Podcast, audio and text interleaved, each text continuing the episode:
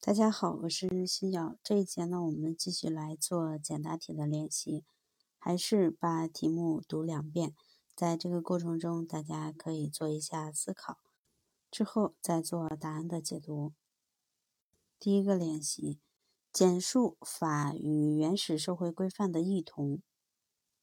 简述法与原始社会规范的异同。法与原始社会规范的共同点主要表现在，两者都属于上层建筑范畴，都由经济基础决定，并为其服务，都是调整人们行为的准则和调整人们相互关系的社会规范，都具有普遍的约束力。法与原始社会规范的区别主要在于：一、产生的途径不同，法是由国家制定或认可的。原始社会规范是由原始人在长期的共同劳动和共同生活的过程中自发形成的。第二，基础和本质不同，法是在阶级社会的经济基础之上产生和存在的上层建筑，首先和主要体现执政阶级的意志；而原始社会规范是在原始公有制的经济基础之上产生和存在的上层建筑。体现全体氏族成员的意志。第三，适用的范围不同，法的适用范围是以属地主义为基础的，而原始社会规范的适用范围以属人主义为基础。第四个，实施的方式不同，法是由国家强制力为后盾保证实施的，具有特殊的强制力。而原始社会规范不是由特殊的强制机关保证实施的，它主要依靠社会成员自觉遵守。第二个练习：简述法律责任的特点。简述法律责任的特点。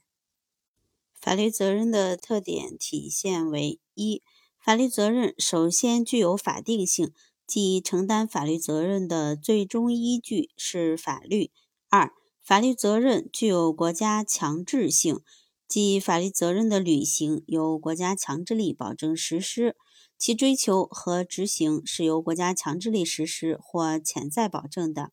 三、法律责任具有内在的逻辑性，即存在前因与后果的逻辑关系。四、法律责任具有否定性，表示一种责任方式，即承担或追究否定性、不利性后果。第三个练习：简述法定解释的特征。简述法定解释的特征。法定解释是指有权的国家机关和人员根据宪法和法律所赋予的职权，对有关法或法律规定所做的具有法的效力的说明、解答或阐述。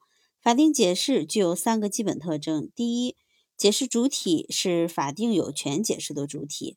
二、解释文本具有法的效力。三、这种法的效力具有一定的普遍性。第四个练习：简述法律监督的意义。简述法律监督的意义。法律监督的意义主要体现为：一、建立完善的法律监督制度是建设现代廉洁的民主政治的需要；二、设立健全的法律监督制度是现代国家管理和社会管理的需要，是对人性不完善的弥补。三、法律监督既是法律调整各个阶段得到有力保证的良好机制，也是法律价值得以实现的重要保障。第五个练习：法的移植有哪些类型？法的移植有哪些类型？法的移植主要有三种类型：一、经济、文化和政治处于相同或基本相同发展阶段和发展水平的国家，相互吸收对方的法，以致融合和趋同；二、落后国家或发展中国家直接采纳先进国家或发达国家的法；三、区域性法律统一运动和世界性法律统一运动。或法律全球化。第六个，简述法律意识培养的措施。简述法律意识培养的措施。法律意识培养的措施有：一、加强法治建设；二、抑制旧法律传统、旧法律意识的影响。三、开展法治宣传，普及法治教育。第七个练习：法律责任的规则原则。法律责任的规则原则。